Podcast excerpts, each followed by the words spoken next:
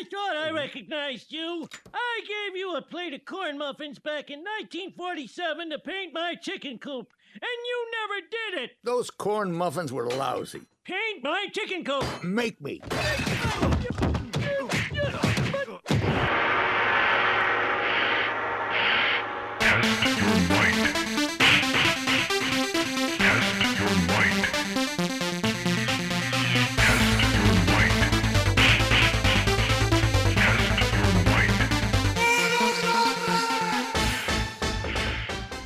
It's time for another classic sports argument on the Hot Topic podcast. Sean Campbell, Mitch Gallo, Mitch Y. Gallo, Sean R. Campbell. I'd like you to get involved in our argument. And this classic sports argument, Mitch Gallo, is definitely a classic when it comes to Montreal Canadiens sports fans.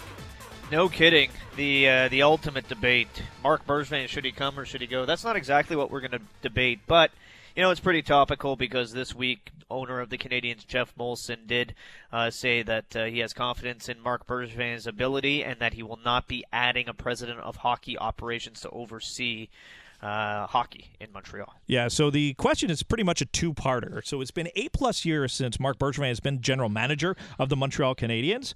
We will go with our best Marc Bergevin move and our worst Marc Bergevin move because everybody has a different one, and sometimes it's the same for someone's best and worst. I don't know how that works, but where would you like? You want to start with the positive or negative, Mitch Gallo? Let's uh, always start with the positive, Sean. We can go back and forth and give our best moves, and I'm going to start here, and I'm going to say Marc Bergevin's best move as uh, general manager of the Montreal Canadiens uh, was his trade with the Nashville Predators acquiring their captain and his future captain in Shea Weber. You know how much I uh, respect Weber as a hockey player. I like uh, what he brings both on and off the ice, his tremendous leadership, his ability to score with that slap shot from the point, and just his presence and what he commands when he walks into a room. I love that about Shea Weber. Not a knock on PK Subban, the other side of that trade. I enjoyed PK's time with Montreal, and I enjoyed watching him play. And in the playoffs, he delivered some great moments. But I do think that uh, if you look at the trends, if you look at what PK has done this season with uh, the New Jersey Devils and the great start that Shea Weber uh, got off to this season, uh, it, it feels to me like that was his best move because it changed the face of the team. Yeah, look, uh, you you remember when it happened? I I, I kind of said I love Shea Weber. I'm gonna miss PK Subban because I enjoyed watching PK Subban. And if we want to look back at this move, it's still one of those moves that is ongoing and it will always be evaluated. You're going with its best. I'm not going to go that route for this one, but I will say this. Four years later, you have one guy who is still a top defenseman and one guy that isn't a top defenseman. And I'll say I was pretty disappointed because I was looking forward to watching PK Subban with the New Jersey Devils with the opportunity where he could be a number one defenseman. I looked at that roster. I said, he can be that guy on the power play, on the penalty kill. He could play 25 minutes a night. He wasn't doing that in Nashville. And then that just wasn't the case. Maybe things will change next year. Who knows? But I had uh, high hopes for PK this year in New Jersey, and I think that, uh, like him, everybody was pretty disappointed with the season that he had. So, uh, right now, on that evaluation, four years later, it does look like a positive move. Not my number one move for Marc Bergevin. I did want to go another defenseman route because I do think that when you get a guy like Jeff Petry, who is uh, squandering at 13, 14 minutes a night in Edmonton, and you bring him over, and then he stays as an American, and then he becomes pretty much your number two, some nights a number one on your team, that is an absolute steal that you could take someone within an organization and just take him away and turn him into a top fledged defenseman. But that's still not it. I got to go with the Phillip Danault trade. When you're trading parts like Fleischmann and Weiss, and you even get Weiss back a couple years later and a draft pick for a guy that is a legitimate top six NHL center iceman, and this is a guy that will be in a conversation for Selke trophies maybe down the year, and this is a guy that can go head to head with Sidney Crosby, and you got him for parts, and he is part of your organization moving forward. The Phillip Danault co- uh, acquisition for me, absolute steal, his best move.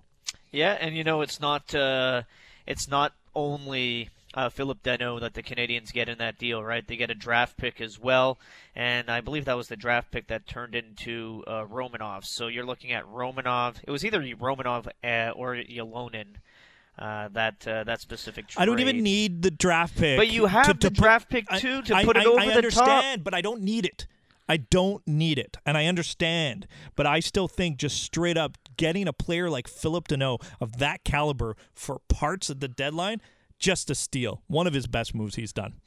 Yeah, uh, definitely a great move uh, by Marc Bergevin. Hard to uh, hard to disagree with that. Let's go with uh, the worst move, Sean. Would you like me Uh, to start, or you want to start this one? Uh, go ahead. All right, I have You're on, you're on a roll. Okay, I have two that you know uh, bother me to no end, and I still, as I'm speaking, I don't know which one I'm going to choose. I will, but I don't know which one of these two that I think are his worst moves. Uh, letting Radulov get away, and I understand he tried and he wanted, and Radulov, it wasn't his choice, but the answer was longer term, more money. That was the answer to keeping Radulov, and just picture whatever the Canadiens were going to look like. Picture the right side that your top two right wingers would have been Gallagher and Radulov moving forward. Are you kidding me? On the right side, you would have been set. Now it's Gallagher, and then you don't know who's going to be playing right wing underneath him. Is it going to be Byron? Is it going to be Suzuki? Is it going to be Yoel Armia? Is it, it? It just keeps on going and going. So I think that question mark ever since Radulov got away.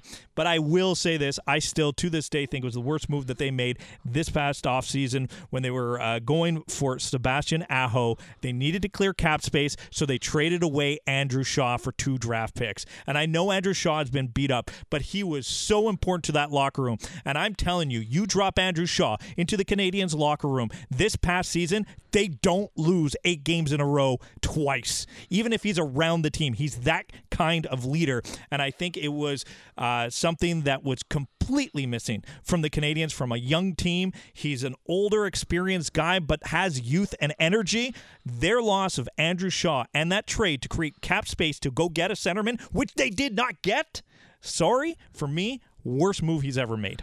Yeah, uh, I completely disagree on that one. Shaw only played 26 games this year, and his NHL career could be in jeopardy. Yeah, so- but we don't know if he would have got concussed. Like we're playing an if and or but. Oh, he would have got concussed if he Ah, played for the I Canadiens. Have, I have the ability of hindsight. I'm going to use that ability uh, of hindsight to also tell you his worst move, Sean.